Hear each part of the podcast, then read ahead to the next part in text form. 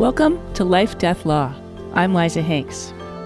If you become a patient, either by an accident or an illness, in the United States, you will automatically receive aggressive invasive care by default.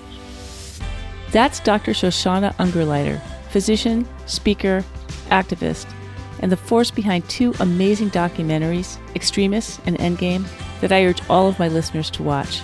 I asked Dr. Ungerleider to be on the show today because both Extremis and Endgame are films that take us, in the most honest and heartfelt way, into a world that many of us will end up in someday the ICU, where life and death decisions can be both difficult and confusing. If you've ever struggled with how to fill out an advance directive, or worried about what you would do if you had to make a decision about terminating life support for a loved one, and honestly, who hasn't?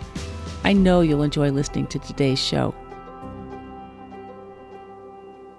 So, Shoshana, I'm so excited to have you on Life Death Law today. I think the work you're doing around end of life is just so important and needs to be done. So, thank you for coming. Thank you for having me. Well, I don't think my listeners, they may not know about your, the two movies that you've been behind producing, but they're both amazing. So maybe we could start talking about Extremis and Endgame. And if you'd like to do a quick summary of the, the movies, that would be great. And I'd love to know what what on earth prompted you to get those done on top of being a busy doctor? Yes, well, uh, it's an interesting story. So I uh, funded Extremis, which is a short documentary about end of life decision making in the intensive care unit by uh, director Dan Krauss, who's local. It was uh, filmed at, at, Highland Hospital in Oakland and features uh, the wonderful Dr. Jessica Zitter, who's also a close personal friend of mine. The the film was the very first short documentary that Netflix ever bought, so they only very recently got into the business of um, of acquiring short documentaries. And we premiered at the Tribeca Film Festival back in uh, early 2016, and then we ended up winning the the festival, uh, which was thrilling. And then uh, the film got nominated for an Academy Award and two Emmys last year. And then uh, the the second film you mentioned, I executive produced. It's called Endgame, also a short documentary on hospice and palliative care by the San Francisco-based uh, multi-Academy Award-winning directors Rob Epstein and Jeffrey Friedman, and it was filmed at UCSF here in San Francisco, of course, as well as Zen Hospice Project, and features the thought leadership of B.J. Miller, who practices at, at UCSF and uh, really has become a, uh, a leading voice in, in our space. Uh, that film premiered at, at the Sundance Film Festival uh, earlier in January this year and was also acquired by Netflix. So they're both available on Netflix. You can watch them anytime in multiple languages. So we're really excited about that.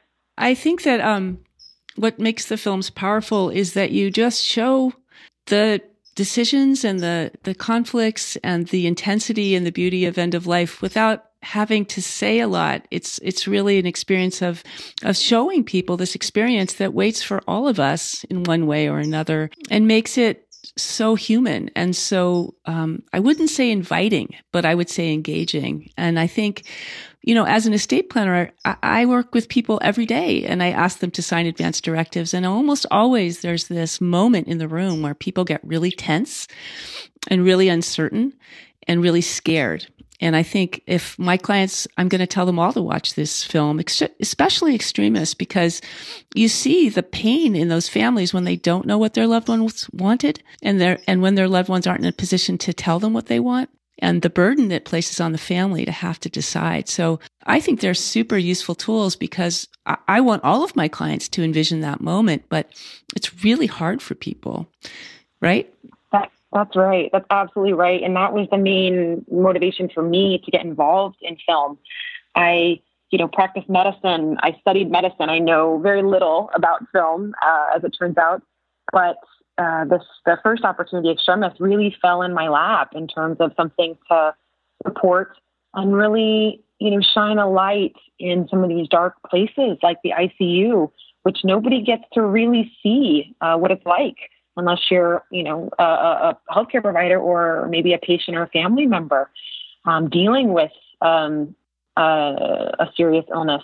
So I personally feel like the more that people can kind of engage uh, through film or through any means, but um, you know, since we're talking about film, uh, to sort of empower them to be able to make decisions that are in line with their goals and their values. Um, to make sure that you know, if God forbid they're in those situations, that that they'll sort of understand maybe some of their options or the right conversations to be having, so that the care that they get is care that they understand, you know, and that they really want. Absolutely. You know, I think that um, I think that uh, one of the real problems that I see as a lawyer is that, you know, we ask people to fill out an advance directive that's pretty cursory, right? It's kind of like check the box if you don't want to be kept alive by artificial means. And the problem is when you get into the ICU, because I know I've been through it with my dad, um, and you show it in the film, um, very seldom do people actually tell you if you're the loved ones of a patient that the end of life is there. It's it's just kind of this gray area and there's one diagnosis after another often and very few doctors say what Dr. Zitter says in that movie which is, you know, we got to talk about the end here. Most of the time you're just exhausted. There's a different doctor every 8 hours and no one will really tell you what you can see happening right in front of your eyes, right? Which is that somebody's failing. And so you know, the end of life seems really clear cut when you're sitting in the lawyer's office, but it's not when you're sitting in the hospital. I mean, that's been my experience and many clients' experiences. And I wonder if part of the value of the movie is helping people understand that the more they understand going into that situation, the better they're going to be able to cope with it. That's right. I, think that it's it's such a new, often such a nuanced situation that it's uh, it's not so clear cut. Like I I want this and and not this and boom I'm I'm done. It's it really is about having in-depth conversations uh, with your healthcare providers, with your family, and conversations less about sort of medical logistics and much more about what matters most to you for you know living your life. I think those the the the families, the patients that have had those kinds of conversations um, are much better equipped if if maybe when they end up in a situation um, like an ICU because it's impossible to make a thoughtful decision, you know, when you're dealing with somebody who's critically ill in your family. I mean, you really, um, it behooves all of us to have conversations early and, and frankly, quite often about about this um, because things change over time, of course. And you know, I think that um, the overarching kind of issue that I think most people, again, unless they work in healthcare, don't realize is that you know, you, if you become a patient, uh, either by an accident or you know a, an illness in the United States, you will automatically receive aggressive, invasive care by default, no matter how old you are, no matter what your underlying medical problems are, and even if it won't help you in the end. So, you know, we we know that something like 80% of people say they want to die at home and only 20% actually do, which you know, blows my mind. I see that I feel like your work sort of falls into two buckets, and I might be wrong about this, but you've got one bucket of working with the medical profession, and I think to try to educate doctors that death isn't failure, death is inevitable, death is a natural part of life, and trying to help them address that, I think, in a more holistic way with their patients. At least that seems like one of the things I see you do. And then there's this other side of dealing with the patients and, and on, so not the healthcare provider side, but on the side of the families, you know, that you need to have these conversations and you need to talk to each other. Would you, would you say that I've got that right in terms of the two sort of prongs of the, of the work that you're doing?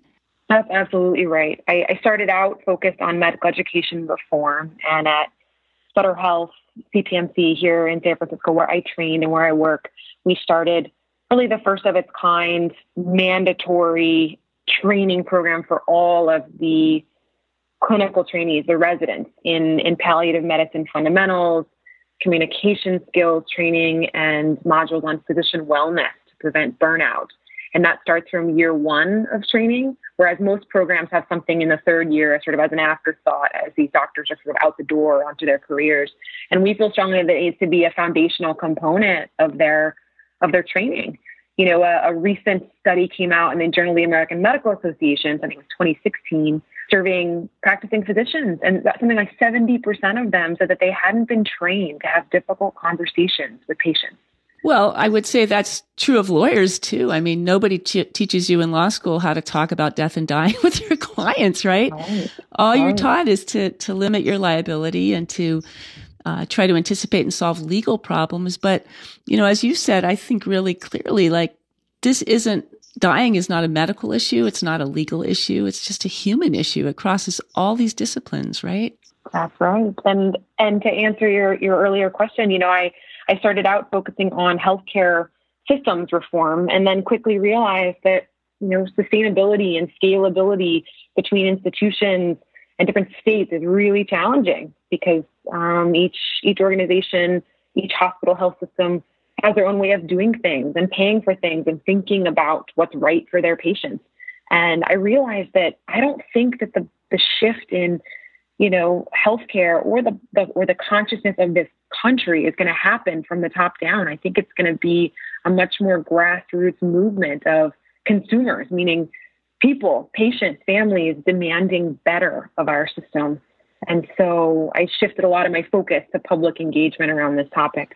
No, that's great. So let's talk about some best practices because the people who listen to my podcast, I think, um, by and large, are consumers. They're consumers of healthcare and they're consumers of uh, legal care, and they're interested in being proactive and thoughtful about life and death and loss. So, what are the things that you would recommend any family have in place? Let's just say, like a typical client of mine, that maybe we're mm, between 40 and 60, or if they're on the 40 side, they have aging parents in the 70s and 80s. So so sort of, you know, middle-aged people with aging parents, you know, what should they have in place and what should they be thinking about, do you think? Sure. Um, you know, I think, I think advanced directives are really, really important. So whether you get at that through, uh, you know, a trust and estate attorney or through a document you find online or something like the five wishes, uh, you know, an advanced directive, a more ethical will that you can access on the internet any of those things. So I think documents, because um, I'm talking to a lawyer, are really, really important. Yeah, but I'm a I'm a weird lawyer. I think the documents are only useful for the conversations they engender. To be honest. It will exactly. So that that's what I was just about to say. Um, the the conversations are really are really the key part, and it actually turns out, and the, the data supports that no matter if you have a document and it can be notarized, it can be made into a plaque, it can be you know tattooed on your body, but if you don't have a conversation um, with the people that you love, there's a good chance that the documents either won't be able, you know, aren't accessible. Um, they don't see them when you show up to the ER or the, e- the emergency, you know, um, medical team that comes to your house in the setting of a, a cardiac arrest. Just for whatever reason, um, documents often aren't followed, which you know blows my mind. That's a whole nother conversation. So really making sure that your your family, the people that you love, um, have an understanding about who you are, you know, as a person living your life and what matters to you. What is your minimum quality of life acceptable to you? What sort of trade-offs are you, you know, willing to make and not make? And again, that shifts over time, you know, as people age and their medical conditions change. And then I think having at least one person, if not two, uh, who will serve as your what we call healthcare proxy or power of attorney for healthcare, and that's the really the the one person that is uh, is the is the point uh, or the, the the main person who will speak for you if you're unable to speak for yourself. Now that's only if you're incapacitated in some fashion and can't speak for yourself, because we obviously want to talk to you if we're able to. But if you can't, that's really really important so i've got i've got two questions to follow up on that with you. Because um, you're right i am a lawyer and i do draft these documents. Um, so you know there's an advance directive which is what lawyers do with uh, our clients right? And we name a healthcare agent someone to act uh, on their behalf and make medical decisions short of end of life decisions like what doctor, what hospital, what procedure. And then we ask them to state their end of life choices in the directive, but we're usually very, these are very short statements. They're not like the five wishes that go into much more detail, which, so, and that's partly because of our training, right? Was sometimes saying less is better if you're worried about liability or conflict. Um, but what I hear from palliative care nurses and doctors is they would like to know more. They they would like an advance directive that says a lot more than the ones that lawyers typically draft. And I'm curious if that if research bears that out or if your own experience in the ICU bears that out. you know, what what should an advance directive say? Right? Should it just say the bare minimum, I do or I don't want to be kept alive by artificial means, or should it say, you know, this is how I feel about antibiotics. This is how I feel about artificial nutrition. This is how I feel about being at home. Um, what kind of advance directives do you appreciate the most when you're dealing with the terminally ill? Wow, great question. I think for me, the more information, the better. And I guess I, am only speaking for myself, although I will say that I've talked with many, many colleagues about this, uh, and and we always feel like because we're often meeting someone for the very first time when they show up in the emergency room, or we're seeing them in the ICU or in the hospital, so we don't know anything about them. And often, unfortunately, they can't speak for themselves. And so, or it's such an acute crisis moment that we have to know in almost instantaneously, you know, a snapshot of who they are and what, you know, how they've lived their lives, you know, and, and what they might want in the setting of an acute uh, illness. And so the more in depth these conversations, these documents can be, the better. And it can go you know, uh, talking about antibiotics, talking about um, uh, having a ventilator breathe for you, you know, artificial nutrition. Um, but also for me, I, I sort of like knowing who this person is just in general, like living their lives, you know, what, what, you know, what, what, how did your, when I, when I talk to families, I say, you know, what, how does your mom spend her time? You know, what does she like to do? Is she leaving the house these days? You know, is she somebody that ever, you know, mentions eh, if I if I can't uh, breathe on my own, you know, do what I want a machine to help me breathe? And obviously, these are very very nuanced conversations and sort of context specific in terms of illness. Um, but but the more information, uh, the better for me, which is why you know the Five Wishes is a great document that really goes deep. Um, there's there's card games like Go Wish um, that, that families can play to sort of foster a conversation that's that's more in depth than just check boxes, you know, on a, on a form. Uh, there's there's programs like Death Over Dinner, um, which is a website people can go to to to help facilitate a conversation with family or with friends about uh, these kinds of issues that can often be difficult to talk about. I mean, there's there's definitely a, a, few out there. So okay, so you you on the doctor side of this divide with like an advance directive that goes into a lot more detail about who this person is and and what's important to them. Um, so now I have another question, which is the POLST, which in California, right, the physician order for life sustaining treatment, which I tell my clients is something you do with your doctor. Um, which is a medically binding order about what you do and don't want at end of life. But First of all, do you see a lot of patients with that extra document and and does it help you as a doctor uh, deliver the kind of care that person wanted at end of life versus someone who just has an advance directive? Yes. So the the POLST form, and whenever you say the word word POLST, the P O L S T, it's this. You know, I think of this bright pink piece of paper that like flashes, and and so it's wonderful that it's bright pink. Although I, I hear that in California and around across the country, we're trying to go electronic with it. There might not be any more pink pieces of paper in years to come, which would be great for accessibility issues. But um, I, I, kind of love the pink. Um, you know, for the, the POLST form, I do see a lot because I practice hospital medicine, meaning that I only see patients in in an acute hospital setting, and and many of them come from uh, nursing homes or skilled nursing facilities, not necessarily from the home environment. And so they're, they're often traveling, you know, by ambulance with the POLST form. And, and a POLST is really typically for people who are uh, dealing with many chronic medical problems or who are seriously ill. Um, I, I, don't typically recommend a POLST form just for any patient because it's not really applicable, especially younger people who aren't um, who aren't dealing with illness at that point. So um, I think of an advance directive is appropriate for any time, you know, in life, whether you're you're 25 or you're 85, and the POLST is typically um, helpful for people who are maybe in and out of the hospital more frequently, who are living um, in something like uh, you know a skilled nursing facility because they require more care in their activities of daily living due to illness.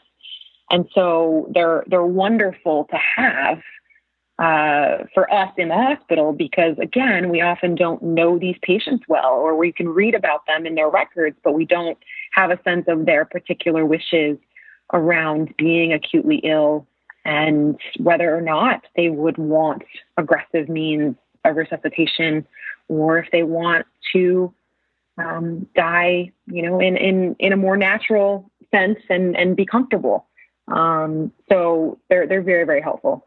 Well, and I was wondering if you wouldn't mind, since it's so great to have a doctor on the show, um, tell people a little bit about what palliative care can offer. Because as you've said in some things I've read that you've written and been quoted as saying that, you know, many people don't understand the value of palliative care and they think of it synonymous with hospice care and they think of it synonymous with end of life care, but it's broader than that. So I'm going to give you an opportunity to educate my listeners. Yes, so important. Yeah, I, I, something like 76% of Americans just aren't familiar with the term palliative care. So I spend a lot of my time talking about it. Um, it's a it's a specialty of medicine.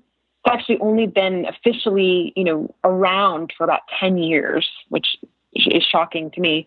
Um, and it's a it's a team based approach to medical care that's focused on quality of life for patients and their families who are facing a life limiting illness. And it can be used at any time during the course of illness so often people think of palliative care and they think it's the same thing as hospice or they think it's only just for the last moments of life, and that's absolutely not true.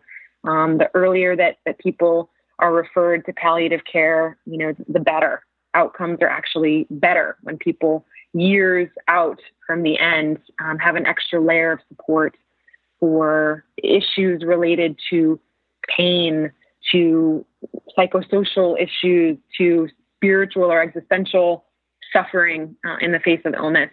So, most palliative care programs, as I said, are a team and it's a nurse, it's a social worker, it's a chaplain, it's a physician, and often others that, that really work together to uh, to focus on what what matters most to people and their families for as long as they have left. How does somebody get access to that? Because I can tell you that when my father was ill in 2010, I, I had a palliative care nurse who was helping me advocate for him in the hospital, but the hospital he was in did not have a palliative care program. So it was definitely like fighting upwind to get him, uh, to get aggressive care stopped for him. They had no program at all. So how does, how do you do it if you're just a confused, exhausted person at the ICU in a hospital you don't even know? Yeah, I would say uh, sadly it's it, that happens from time to time and I'm really sorry to hear that was your experience you know, we're, we're lucky in that now most hospitals do have palliative care in some fashion. And many programs are now also instituting outpatient palliative care. So clinics. So when people are well enough to travel back and forth from home or wherever they're living uh, to get support, they, they can do that. If, if you are, have the unfortunate um, situation of being in a place where there's no palliative care, you know, my, my thought would be to still sort of ask about it and see what what services are available and continue to if, if you're advocating for uh, a loved one or a friend or if you happen to be a patient you know continuing to say listen like this is this is what i want this is what i don't want i i want to talk to my doctors about this um, and keep really pushing i you know i feel strongly that uh, this is something where we're really failing our patients across the country in, in terms of these, again, kinds of conversations that we're not, as providers, bringing them up readily, not talking about prognosis, not being open and honest with patients as we need to be. I think luckily there are, as I said, many, many palliative care programs uh, around the country. So continuing to just say, listen, let's let's talk about palliative care and and really I would say asking for it if you can before you, you end up in the hospital. The, the hope would be that, that, your doctor would, would recommend it. Um, but if, if not, I think asking about it is really important. Are there resources for people who, who are looking for palliative care uh, support in a in an environment where that's not easily available in the hospital they're in? Not many, unfortunately. The the one resource I really love, and it's, and it's really comprehensive in terms of educational materials, and then also region specific uh, resources is getpalliative.org. It's a really wonderful resource that is totally geared towards patients and families. And they've done a really great job. They have a provider directory where you just enter, you know, your zip code or your city and things pop up. And it's, it's very well respected and, and updated very frequently. I know you're busy and I want to take advantage of the time I've got. So I've got two questions for you. One, what's your next project on the consumer side of this? And two, uh, I'd like to invite you to tell my listeners about your upcoming conference in San Francisco. Well, at the moment, that's that's my main focus. So, Endwell um, is a uh, international symposium bringing together the world of healthcare, of law, of policy, of the media, arts, education, patient advocacy, technology, and funders, all with the goal of generating human centered innovation around the end of life experience. So the name of the conference is Endwell. It takes place December 6th in San Francisco. It's an annual convening, sort of a, a TED style event. So we have many speakers throughout a very full day on a main stage delivering very you know high quality short uh, presentations and on a, on a number of topics. And, and the cool thing about Endwell is we bring together a very diverse audience and, and really, really diverse speakers to talk about this. But focused, I think, more on this sort of systemic change, right? On this, on the, on the provider side and not so much on the consumer side. Or did I, do I have that wrong? No, actually, it's, it's much more, um, it has nothing to do, well, it's not directly related to providers at all. We're explicitly not a healthcare conference. We want to open it up to a dialogue. You know, you said it earlier. I feel strongly that, you know, the end of life experience, serious illness is not just a medical issue. This is a human issue. And the more that we can hear from diverse voices, people who are experts, you know, in their technical fields, and then people who are experts in life um, coming together to talk about solutions. So, yeah, endwellproject.org is the website, and um, it's going to be a great event. I think one of the craziest things about death is it's universal. Every single person listening to this podcast is definitely going to die at some point. I feel strongly that I can make that commitment. Um, and yet, for so many people, when it when it actually hits their family, it's like it's never happened to anyone else, and it's incredibly isolating. And so, you know, your job, like my job, is one of the few places where people meet uh, with someone who sees it all the time, right? And so and can normalize it for them. So I think it's, and that's one of the purposes of this podcast is to help people not feel so isolated and alone in something that's so universal and ubiquitous, but, but unspoken. So I think it's great what you're doing. And I hope you do another movie at some point because there's lots more stories to be told, I think. Absolutely. And, and I feel the same way about the work that you're doing. Yeah. Well, is there anything that I didn't ask that you wish I had? No, I think, I think we, uh, we covered a lot of ground and and I will definitely put um, links to all the stuff that we talked about in the show notes so that people can find out more about you and the work that you did and are doing. And I thank you so much for being on the show. You've just listened to my conversation with Dr. Shoshana Ungerleider. For show notes with links to all of the resources that we've discussed, as well as information about the End Well conference and links to the films Extremis and Endgame, please go to lifedeathlaw.com. Thanks for listening to this episode of Life, Death, Law. To find out more about today's episode, or to send me a question or a suggested topic for future podcasts, go to lifedeathlaw.com, send me an email at lifedeathlawpodcast at gmail.com, or call me on the Life Death Law phone line at 669 232 0872. That's 669 232 0872. To subscribe to Life Death Law, go to iTunes, Stitcher, Google Play, or wherever you get your podcasts. So take care, and remember, when it comes to life and death and law, we are all in the same boat. Until next time, I'm Liza Hanks. Bye.